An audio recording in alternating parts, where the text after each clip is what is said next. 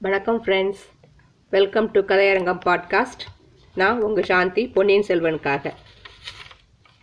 பொன்னியின் செல்வனில் போன பதிவில் வந்தியத்தேவன் கப்பலில் ரவிதாசன் கூட போராடுறத வந்து பார்த்தோம்.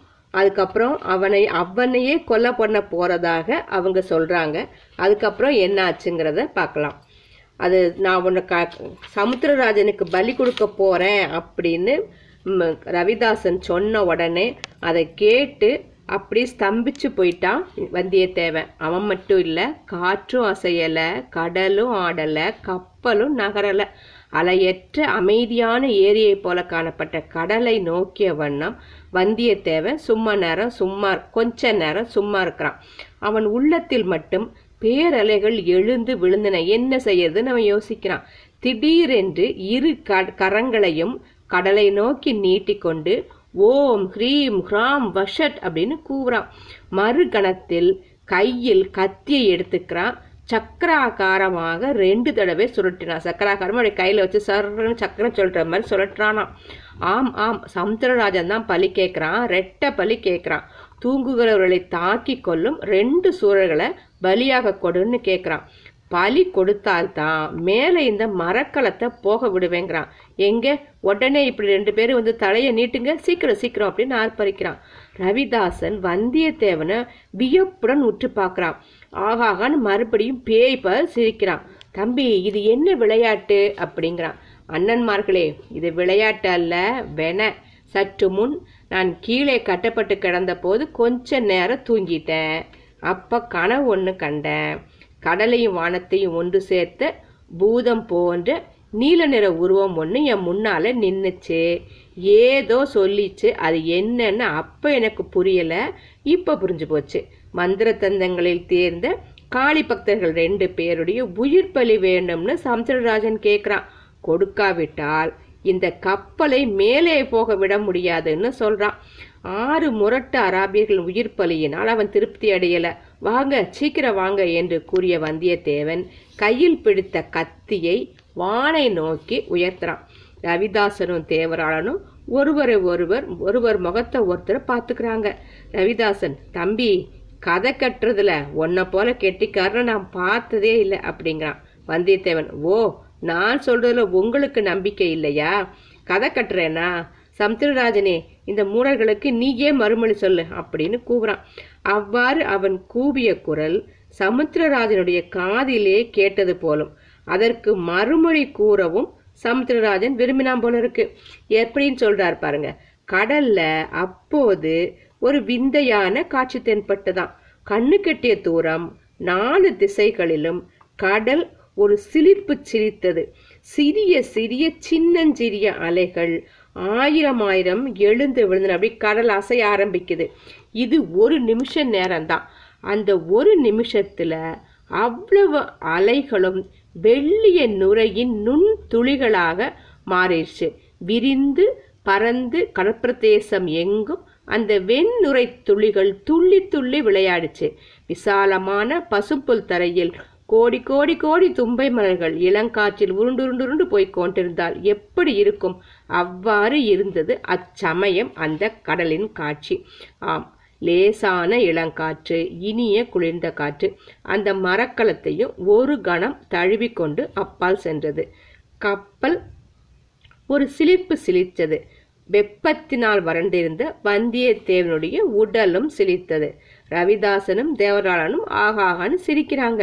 தம்பி சமுத்திரராஜனே உன் கேள்விக்கு மறுமொழி சொல்லிட்டான் பாரு. நாங்கள் எங்களை பலி கொடுக்க ஆயத்தமாக வேண்டியதுதான் அப்படிங்கிறார் ரவிதாசன். வந்தியத்தேவனுடைய உள்ளம் கலக்கமுற்றது. கடலில் ஏற்பட்ட அந்த சிலுசிலுப்பும் உடனே ஏற்பட்ட மாறுதலும் அவனை திகைக்கச் செய்திருந்தன. ஆகா இது என்னது இது? இவ்வளவு ஆயிரம் ஆயிரம் சிறிய அலைகளும் கோடானு கோடி கோடி வெண்ணுரை துளிகளும் எங்க போச்சு? மாயமா போயிடுச்சே. மறுபடியும் கடல் அமைதியுற்று பச்சை நிற தகடு போல காணப்படுதே. சற்று முன் கண்ட காட்சி உண்மையாக நிகழ்ந்ததா? அல்லது வெறும் பிரம்மையா? ஒருவேளை இந்த மந்திரவாதி ரவிதாசன் மந்திர சக்தியாகத்தான் இருக்குமோ? கடல்ல நடக்கிற சின்ன சின்ன மாற்றங்களை கூட எப்படி குறிப்பிட்டு எழுதியிருக்கிறாரு பாருங்களேன். அதோ என் தம்பி கடல் கூறியதை வானமும் ஆமோதிக்குது என்று ரவிதாசன் தென்மேற்கு திசையை சுட்டி காட்டினான். அவன் காட்டிய திசையில பச்சை கடலும் நீல வானமும் ஒன்று சேரும் மூலையில ஒரு சின்னஞ்சிறிய கரிய மேகத்துணுக்கு ஒரு சான் உயரம் எழுந்து நின்றது. அந்த கரிய மேகத் துணிக்கின் உச்சி பகுதி செக்கச்சவேல் என்று இரத்த சிவப்பு வர்ணத்துடன் திகழ்ந்தது. சாதாரண நாட்கள்ல இந்த தோற்றத்தை வந்தியத்தேவன் கவனிச்சிருக்கவே மாட்டான். கடலும் வானும் சேரும் மூலையில் மேகத்திரள் காணப்படுவது ஒரு ஆச்சரியமா என்ன? இல்லைதான். ஆயினும் அந்த சிறிய தோற்றமும் அந்த வேளையில் நம் கதாநாயகனுடைய மனத்தை சிறிது கலக்கிருச்சான் மறுகணமே வந்தியத்தேவன் சமாளிச்சுக்கிறான். இந்த மந்திரவாதியின் வலையில் நாம் விழுந்துடக்கூடாது என்று மனதிற்குள் உறுதி செய்துகிட்டான். ரவிதாசனை ஒரு தடவையும் தேவராளனை ஒரு தடவையும் விழித்து பார்த்து அப்படின்னா ஏன் தாமதம்? வாருங்கள் என்று சொல்லிக்கொண்டு கத்தியை ஓங்கி வீசினான். அப்பனே நாங்கள் பலியாவதற்கு முன்னால எங்கள் குலதெய்வத்தை பிரார்த்தனை செய்ய விரும்புகிறோம். அரை நாளிகை அவகாசம் கொடுங்கிறான் ரவிதாசன். சரி பிரார்த்தனையை செலுத்திட்டு உடனே வாங்க. உங்கள் மந்திர தந்திரையும் தந்திரம் ஒன்றையும் என்கிட்ட காட்ட வேண்டாம். காட்டினாலும் பலிக்காது என்றான் வந்தியத்தேவன். இதோ வந்துகிறோ வந்து விடுகிறோம் எங்களுடைய ஆயுதத்தையும் இங்கேயே போட்டுவிட்டு போகிறோம் பார் என்றான் ரவிதாசன். அப்படியே இருவரும் ஆயுதங்களை கீழே போட்டுட்டு அம்மரக்களத்தின் இன்னொரு புறத்துக்கு சென்றார்கள். அந்த அரை நாளிகை அச்சமயம் வந்தியத்தேவனுக்கும் தேவையாயிருந்தது. கடலிலும் வானிலும் ஏற்பட்ட தோற்றங்களினால் விளக்கமில்லாத கலக்கம் அவனுடைய உள்ளத்தில் எழுந்து அவன் உடம்பையும் சிறிது தளரச் செய்திருந்தது. அவசியம் நேர்ந்தால் ஒரே கத்தி வீச்சில் அந்த கிராதகர்கள் இருவரையும் தீர்த்து கெட்ட அவன் முடிவு செய்திருந்தான். ஆனா அதற்கு வேண்டிய பலம் தன் கையில் அச்சமயம் இருக்குமா அப்படிங்கிற சந்தேகம் ஏற்பட்டிருந்துச்சு. ஆகையால் மனதை திடப்படுத்தி கொண்டு கையிலும் பூரண பலத்தை வருவித்துக் கொள்ள சிறிது அவகாசம் அவனுக்கு வேண்டியிருந்தது. அதுக்காகத்தான் அவங்கள சரி போன்னு சொல்றான். தென்மேற்கு மூலையில் அவன் கவனம் மறுபடியும் தற்செயலாக சென்றது. சற்று முன்னால் சான் உயரம் தோன்றிய மேகத்திரள் இப்போது முழு உயரமாக வளர்ந்திருந்துச்சு. உச்சியில் இரத்த சிவப்பு நிறம் சிறிது மங்கியிருந்தது. மேகத்திரள் மேலும் மேலும் உயர்ந்து வருவதாக தோன்றியது. முதல் சிலுசிலுப்புடன் நின்றுவிட்டிருந்த காற்று மறுபடியும் நிதானமாக வரத் தொடங்கியது. கடலிலும் கலக்கம் காணப்பட்டது. சிறிய சிறிய அலைகள் நடனமாடத் தொடங்கியிருந்துச்சு. மேகத்திரள் மேலும் மேலும் வானில் உயர்ந்து வந்து கொண்டிருந்தது. காற்றின் வேகமும் அதிகரித்து வருவதாகவே தோன்றியது. கப்பல் லேசாக அசைய ஆரம்பிச்சது. காற்றின் ரீங்காரத்துக்கும் அலைகளின் சலசலப்புக்கும் இடையில் அது என்ன சத்தம்? கடல்ல இருந்து ஏதோ கீழே விழுந்தது போல சத்தம் கேட்டதே அப்படின்னு வந்தியத்தேவன் பின்பக்கம் திரும்பி பார்க்கறான். ரவிதாசனையும் தேவராளனையும் காணவில்லை. அவங்க ரெண்டு பேரும் தப்பிச்சிட்டாங்க. அதில் அதிசயமும் இல்லை. கப்பலின் மறுபக்கத்திலே அவர்கள் இருப்பார்கள். பாய்மரங்களும் கப்பலின் மைய மேடையும் அவங்கள மறைச்சிருந்தன. ஓ அது என்ன? துடுப்புகளினால் படகு தள்ள சத்தம் எல்லாம் கேட்குது அப்படிங்கிற. ஏன்னா முதல்ல சத்தம் கேட்டு தெரியும் பார்க்குறேன். அங்க ஆளை காணும். அந்த பாய்மரங்கள் மறைச்சிருக்கும்னு நினச்சிட்டு இருக்கா. அப்புறம் பார்த்தா துடுப்பு தள்ளுற சத்தம் கேட்குதான் வந்தியத்தேவன் உடனே ஓடி சென்று கப்பலை மறுபக்கத்தை அடையிறான். அங்கே அவன் கண்ட காட்சி உண்மையில் அவனை திடுக்கிடச் செய்தது. அப்படி நடக்கக்கூடும் அவன் நினைச்சு கூட பார்க்கல.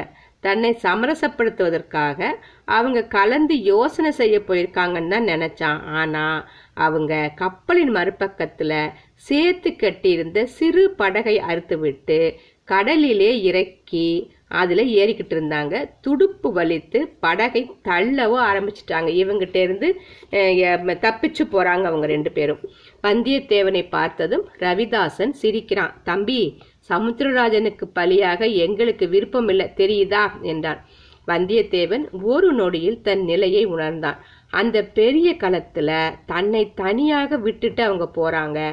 கப்பல் ஓட்டும் கலையை பற்றி அவனுக்கு ஒண்ணுமே தெரியாது. கடலில் எந்த இடத்தில் கப்பல் நிற்குது? எந்த திசையாக போனால் எங்கே போய் சேரலாம் என்பது ஒன்றும் அவனுக்கு தெரியாது. அப்படிப்பட்ட அனாதரவான நிலையில அவனை விட்டுட்டு அவங்க போறாங்க.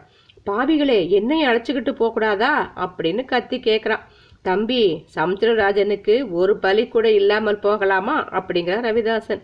படகு கப்பலை விட்டு அகன்று தூர போய்கிட்டே இருந்துச்சு. கடலில் குதித்து படகை போய் பிடிக்கலாமா? அப்படின்னு வந்தியத்தேவன் ஒரு கணம் நினைக்கிறான். உடனே அந்த எண்ணத்தை கைவிட்டுட்டான். அவனுக்கோ நன்றால் நீந்த தெரியாது. கப்பலிலிருந்து குதிப்பதற்கே மனம் திடப்படாது. அப்படி குதித்து தட்டு தடுமாறி சென்று படகை பிடித்தாலும் அந்த கிராதகர்கள் என்ன செய்வார்களோ என்னமோ. தன்னிடம் அவர்களுடைய ரகசியத்தை வெளியிட்டு விட்டாங்க. தான் அவங்களுடன் ஒரு நாளும் சேரப்போவதில்லையும் தெரிஞ்சுக்கிட்டாங்க படகை பிடிக்க போகும் சமயத்துல அவங்க தன்னை துடிப்பினால் அடித்து கொல்ல பார்க்கலாம். தான் தண்ணீரில் தத்தளித்து கொண்டே படகில் உள்ளவர்களுடன் சண்டை போட முடியாதுல்ல? போகட்டும் போய் தொலையட்டும். அந்த சண்டாள கொலைகாரர்கள் ஒரு படகிலே இருப்பதை காட்டிலும் இந்த பெரிய கப்பல தன்னந்தனியாக இருப்பதே மேல். இதற்கு முன்னால் எத்தனையோ சங்கடங்கள்ல இருந்து கடவுளின் கிருபையினால தான் தப்பி பிழைக்கலையா? இந்த அபாயத்திலிருந்து தப்புவதற்கு கடவுள் ஏதேனும் வழி காட்டுவார். பாவிகள் போகட்டும். பா என்ன ஒரு பாசிட்டிவ் திங்கிங் இல்ல. ஆனால் அவர்களை உயிருடன் போகட்டது சரியா? அவங்க எங்க போய் கரையேறுவார்களோ? இன்னும் என்னென்ன சூழ்ச்சிகளையும் கோர கிருத்தியங்களையும் செய்வாங்களோ? கடவுள் இருக்கிறார் நாம் என்ன செய்ய முடியும்? எப்படியாவது இளவரசருடன் மறுமுறை சேர்ந்துட்டா போதும். இருந்தாலும் அவர் இப்படி என்ன கைவிட்டிருக்க கூடாது? பூங்குழலியோட என்னையும் யானை மீது அழைத்து போயிருக்கலாம்ல? மறுபடியும் அவரை சந்திக்க நேர்ந்தா கட்டாயம் பலமா சண்டை பிடிக்கணும். உங்கள் பழமையான சோழ குலத்தின் சிநேக தர்மம் இதுதானான்னு கேட்கணும். ஆனால் அப்படி கேட்கும் சந்தர்ப்பம் வரப்போகுதா? இளவரசன் மீண்டும் பார்க்க போறோமா தெரியலையே. ஏன் பார்க்க முடியாது? இன்னொரு மனசு சொல்லுது. ஏன் பார்க்க முடியாது? நான் இந்த சங்கடத்தில் அகப்பட்டு கொண்டதை சேனாதிபதியோ ஆழ்வார்க்கடியானும் பார்த்துருக்காங்க. அவங்க ஏதாவது செய்யாமலா இருப்பாங்க? இளவரசரை அவங்க சந்தித்திருந்தால் கட்டாயம் சொல்லியிருப்பாங்கல்ல. இப்படி வந்தியத்தேவன் யோசித்து கொண்டு நின்ற நேரத்துல படகு கடலில் வெகு தூரம் போயிட்டதுன்னு கவனிச்சான். படகு அவ்வளவு வேகமா சென்றது எப்படி? படகு மட்டும் போகல. தான் ஏறியிருந்த கப்பலும் லேசாக அசைஞ்சு நகர்ந்துகிட்டு இருந்துச்சு. அதனால தான் கப்பலுக்கும் படகுக்கும் அவ்வளவு சீக்கிரத்துல அவ்வளவு தூரம் ஏற்பட்டுருச்சு. கடலில் அலைகள் பெரிதாகி கொண்டு வருவதையும் வந்தியத்தேவன் பார்க்கறான். அது மட்டும்தானா? இது என்ன? பக்கத் பட்ட பகல்ல திடீரென்று ஒரு பக்கம் இருந்துகிட்டே வருதே. தென்மேற்கு திசையை வந்தியத்தேவன் பார்க்கறான். சற்று முன்னால் முழு உயரம் தெரிந்த மேகம் அதற்குள் பிரம்மாண்டமாக வளர்ந்து படர்ந்து மேற்கு வானத்தை பெரும்பாலும் மறைத்து விட்டதை கண்டான் இன்னும் அம்மேகங்கள் திட்டு திட்டாக திரண்டு புரண்டு வானத்தில் வெகு வேகமாக மேலேறி வந்துச்சு.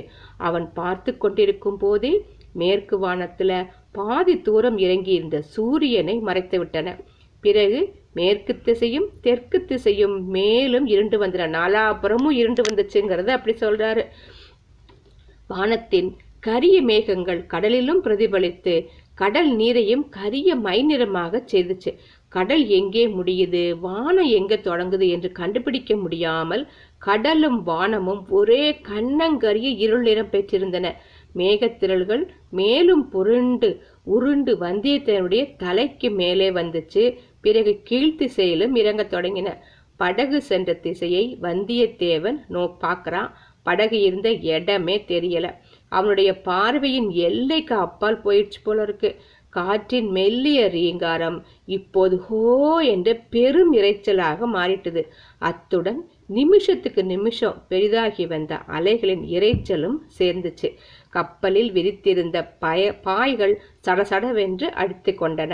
மரங்களும் கட்டைகளும் ஒன்றோடொன்று உராய்ந்து ஆயிரம் குடுமிக்கதவுகளை திரு திறந்து மூடும் சத்தத்தை உண்டாக்குது. பாய் மரங்களை வந்தியத்தேவன் அண்ணாந்து பார்க்கறான். அவற்றின் நிலையிலிருந்து கப்பல் ஒரு திசையாக போகாம சுழன்று சுழன்று வருது அப்படின்னு தெரிஞ்சுக்கிட்டான். சுழிக்காற்று என்று அடிக்கடி சொல்வார்களே அந்த சுழிக்காற்று தான் அடிக்கப் போகிறது போலும். சுழிக்காற்று அடிக்கும் போது பாய் மரங்களிலிருந்து பாய்களை கலற்றி சுற்றி வைக்க வேண்டும் அப்படின்னு வந்தியத்தேவனுடைய அறிவுக்கு புலப்பட்டது. ஆனா அவன் ஒருவனால அது எப்படி முடியும்? பத்து ப- பேர் சே- சேர்ந்து செய்ய வேண்டிய காரியம் இல்லை அது. பத்து பேர் இல்லாட்டாலும் நாலு பேராவது வேணுமே. ஒருவன் தனியாக என்ன செய்யறது? கடவுள் விட்ட வழி விடுறாரு. கப்பல் அழிந்த கதையை எந்த கதியை அடையட்டுமோ அது சும்மா இருக்க வேண்டியதுதான். கப்பல் அடைய போகிற கதி என்னவென்று அவனுக்கு சீக்கிரத்திலேயே தெரிஞ்சு போச்சு. அப்படியும் இப்படியும் சிறிது நேரம் அலை அலை அலைப்புண்டிருந்துட்டு பிறகு கடலில் மூழ்கி போக வேண்டியதுதான். முழுகுவதற்கு முன்னால் சுக்கு சுக்காக உடைந்து போனாலும் போகும். கப்பலின் கதி எப்படியானாலும் தன்னுடைய கதியை பற்றி சந்தேகமில்லை. நடே கடல்ல மரணம். அந்த கும்பகோணத்து சோதிடன் இதை பற்றி ஒரு வார்த்தையும் சொல்லல பாரு. சோதிடனாம் சோதிடம். ஜோதிடன் அவனை மறுபடியும் பார்க்க நேர்ந்தான். அடப்பைத்திய கருத்தனம் அவனை மறுபடியும் எங்க எங்க பார்க்கறது? திடீரென்று வந்தியத்தேவன் தோளில் கெட்டியான பொருள் ஏதோ விழுந்துச்சு. சடப்படவென்று கப்பல் முழுவதும் சிறிய சிறிய கூழாங்கற்கள் விழுந்தது. கடலிலும் ஏராளமாக விழுந்தன. அந்த கூழாங்கற்கள் எப்படி பளிங்கு போல் பிரகாசிக்கின்றன? வானத்திலிருந்து இவை எப்படி விழுகின்றன? இன்னும் இரண்டு மூன்று கற்கள் அவன் தலையிலும் முதுகிலும் தோள்களிலும் விழுந்தன. அவை விழுந்த இடத்தில் முதல்ல வலி பிறகு ஒரு குளிர்ச்சி.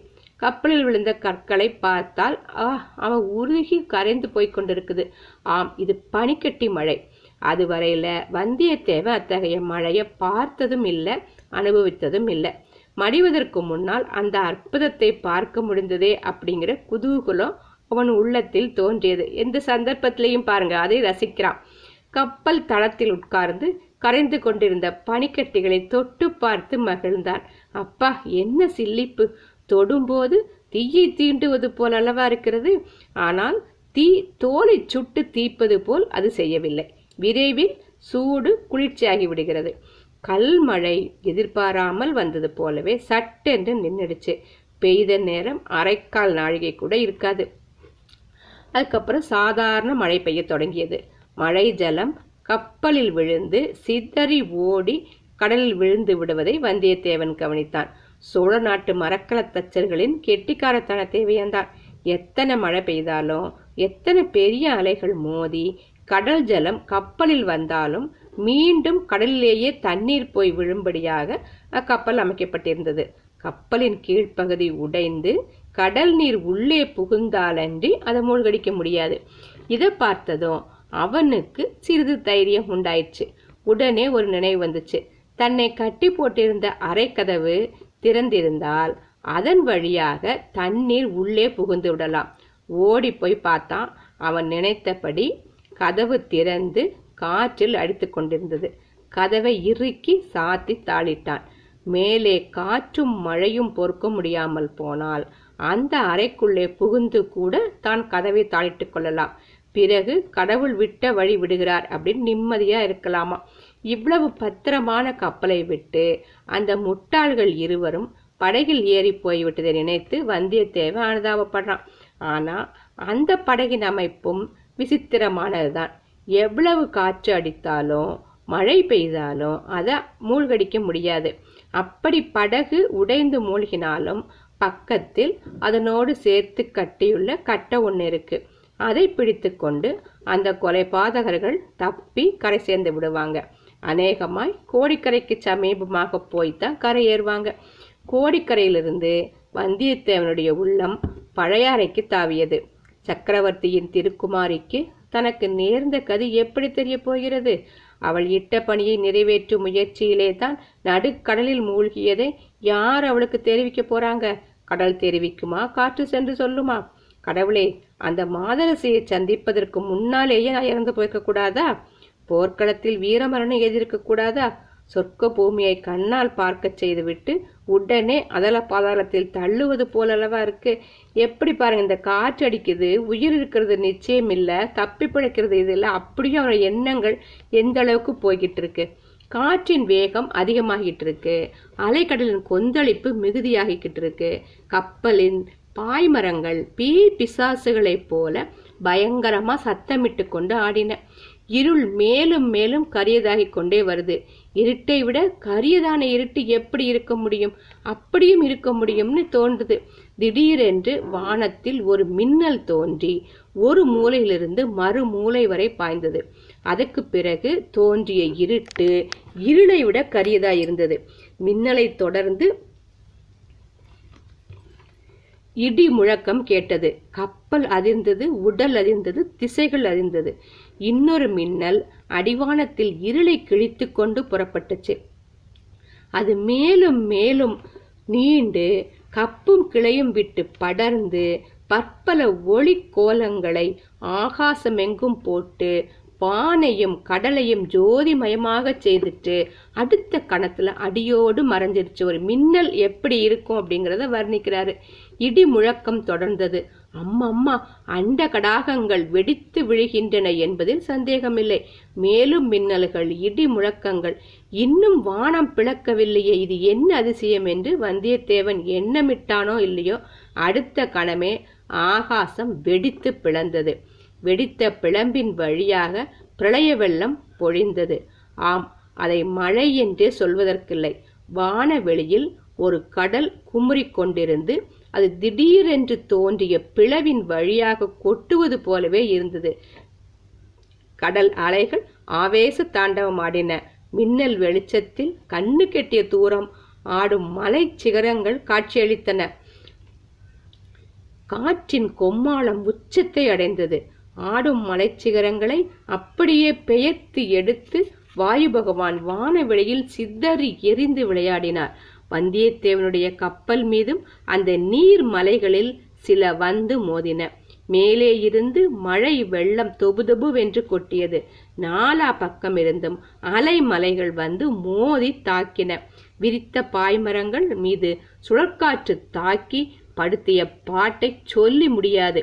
இவ்வளையும் இவ்வளவையும் பொறுத்து கொண்டு அந்த சோழ நாட்டு தச்சர்கள் கட்டிய அதிசய மரக்கலம் சுழன்று சுழன்று வந்துகிட்டு இருந்துச்சான் ஆனா எவ்வளவு நேரம்தான் சுழன்று கொண்டிருக்க முடியும்? எவ்வளவு நேரம்தான் அந்த மாபெரும் பூதங்களின் தாக்குதலை கப்பலினால சமாளிக்க முடியும்?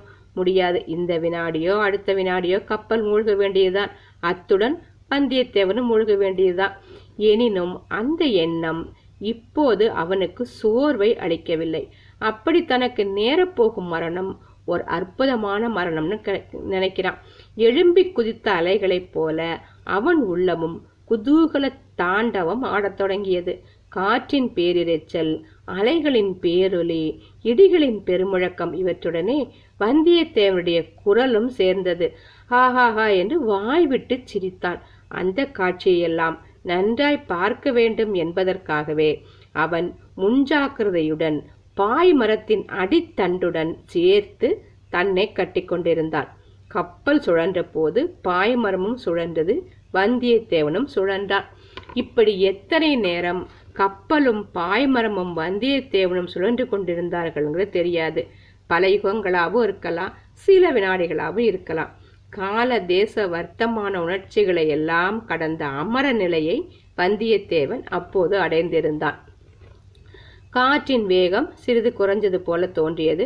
பிரளயமாக கொட்டிய மழையும் நின்றுடுச்சு. சிறு துரல் போட்டுக்கிட்டு இருந்துச்சு. மின்னலும் இடியும் நின்று விட்டது போல தோன்றியது. கடல் கண்ணங்கரிய இருள் பிழம்பாக தோன்றியது. வந்தியத்தேவன் சிறிது நேரத்துக்கு முன்னால் மின்னல்களின் ஒளி வீச்சை தாங்க முடியாமல் கண்களை மூடிக்கிட்டு இருந்தான். இடிகளின் பெருமுழக்கத்தை கேட்க முடியாமல் காதுகளை தன் கைகளினால் இருக்க பொத்திக் கொண்டிருந்தான். இப்போது கண்களை திறந்து பார்த்தான். கைகளை அகற்றி காதுகளையும் திறந்து விட்டான். ஆகா இவ்வளவு பெரிய சுழிக்காற்று விபத்திலிருந்து தான் நான் தப்பித்து கொண்டேனா? கடவுள் காப்பாற்றி விட்டாரா? அது மட்டுமா நினைக்கிறான்? மீண்டும் பழையாறை அரசளங்குமரியை இந்த ஜென்மத்தில் காணப்போகிறேனா இளவரசரை சந்தித்து அளவலாவ போகிறேனா? இவ்வளவு மனசுல ஓடுது. அதற்குள்ள அவசரப்படக்கூடாது. இப்போ இந்த கப்பல் எங்கே இருக்கிறதோ யார் கண்டது? இது பத்திரமாய் கரை சேரும் என்று எப்படி சொல்ல முடியும்? கப்பல் தப்பினாலும் தான் உயிரோடு தப்பி கரையேறுவேங்கிறது என்ன நிச்சயம்? இன்னும் எத்தனை எத்தனை அபாயங்கள் இருக்கின்றனவோ நமக்கும் அப்படித்தான் தோணுது. எப்படி சந்திக்க போறானோ என்னவோன்னு. வந்தியத்தேவனுடைய மனத்தில் இந்த கேள்வி எழுந்ததும் அதற்கு பதில் சொல்வது போல வானத்தை கீறிக்கொண்டு ஒரு மின்னல் மின்னியது. அதன் பிரகாசம் அவன் கண்ணெதிரே நூறு சூரியனை கொண்டு வந்து நிறுத்தியது போல் இருந்தது. இருட்டிலாவது கொஞ்சம் பார்க்கலாம். அந்த பயங்கர பிரகாசத்தில் ஒன்றுமே பார்க்க முடியல. தன் கண்களையே அம்மின்னல் பறித்து விட்டதோ என்று வந்தியத்தேவன் அஞ்சினான். எரிச்சல் எடுத்த கண்களை இறுக்கி மூடிக்கொண்டான். அந்த கணத்திலேயே அவன் செவிகளுக்கும் ஆபத்து வந்துருச்சு. எத்தனை இடிமுழக்கங்களை வந்தியத்தேவன் முன்னம் கேட்டிருக்கிறான்? இன்றைக்கும் எத்தனையோ கேட்டான்.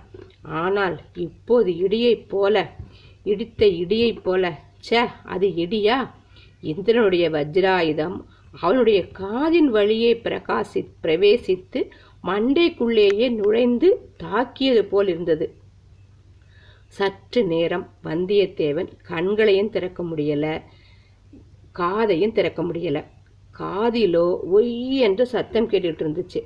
மூடியிருந்த கண்கள் ஏதோ சமீபத்தில் தலைக்கு மேலே புதிய வெளிச்சம் பரவியிருப்பதை உணர்ந்தன.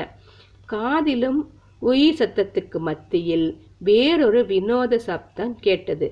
காட்டில் தீப்பற்றி எரியும் போது மரங்களில் தீப்பிடிக்கும் போது உண்டாகும் சப்தத்தை போல துணிச்சது வந்தியத்தேவன் கண்ணை திறந்து பார்க்கிறான்.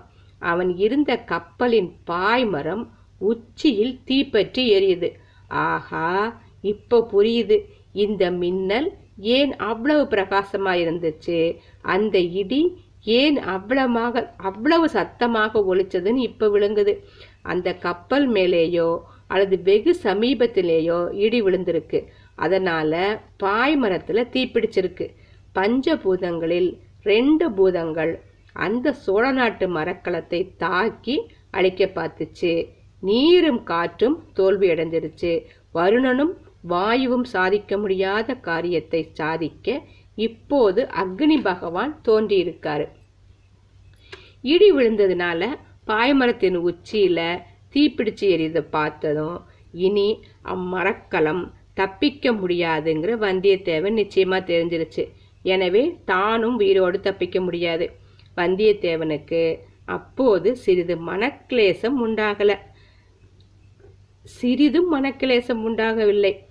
உற்சாகம்தான் மிகுந்தது. கலகலவென்று சிரித்தான் பாய்மரத்தோடு தன்னை கட்டியிருந்த கவி கயிற்றை அவிழ்த்து விட்டான் நடுக்கடலில் தீயில் வெந்து சாக வேண்டியது இல்லை அல்லவா? அதை காட்டிலும் குளிர்ந்த நீரில் மூழ்கி கடலின் அடியில் சென்று அமைதியாக உயிர் விடுவது மேலல்லவா ஆயுளில் மிச்சமுள்ள சிறிது நேரத்தை வீணாக்க வந்தியத்தேவன் விரும்பல.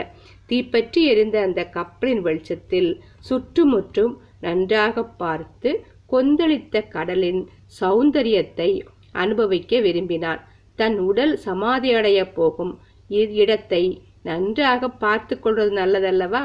இம்மாதிரி அகால மரணம் அடைஞ்சவங்க ஆவி உருவத்தில் இறந்த இடத்தை சுற்றி வந்து கொண்டிருப்பார்கள் என்று சொல்வார்களே.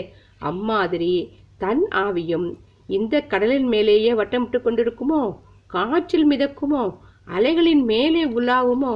சுழக்காற்று அடிக்கும் போது தன் ஆவியும் சுற்றி சுற்றி வருமோ? இப்படி தோணுது அவனுக்கு. ஆகா எப்போதாவது ஒரு நாள் இந்த கடலில் அரசுலங்குமரி கப்பல் ஏறி போனாலும் போவாள். கப்பலை ஒட்டும் மாலுமிகள் வந்தியத்தேவன் கப்பலோடு மூழ்கிய இடம் இதுதான் என்று காட்டுவார்கள். அவளுடைய வேல் விழிகளில் கண்ணீர் துளித்து அவளது முழுமதி முகத்தில் முத்து முத்தாகச் சிந்தும். ஆவி வடிவத்திலே அதை அருகிருந்து தான் பார்க்கும்படி நேர்ந்தால் அவளுடைய கண்ணீரை தன்னால் துடைக்க முடியுமா? கப்பல் ஒரு பேரலையின் சிகரத்தில் மேலே ஏறியது. பாய்மரத் தீவர்த்தி போட்ட வெளிச்சத்தில் சுற்றிலும் வெகு தூரம் தெரிஞ்சது கரும் பளிங்கு நிறம் பெற்று திகழ்ந்த கடல் நீரில் பாய்மரத்தீயின் ஒளி விழுந்த இடம் மட்டும் பொன் வெள்ளமாக திகழ்ந்தது.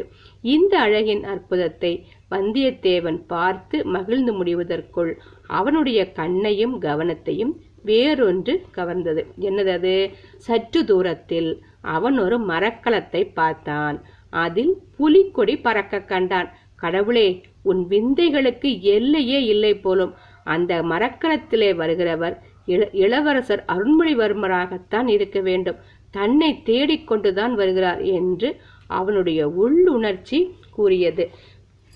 பாருங்க வந்தியத்தேனோட பாசிட்டிவ் தாட்ஸு அவனுக்கு அவன் இளவரசர்கிட்ட கொண்டு வந்து சேர்த்துருச்சு. இளவரசர் அவனை காப்பாற்ற போறாரா? என்ன பண்ண போறாரு? அப்படிங்கிறத அடுத்த பதிவில் பார்க்கலாம். வணக்கம். தேங்க்யூ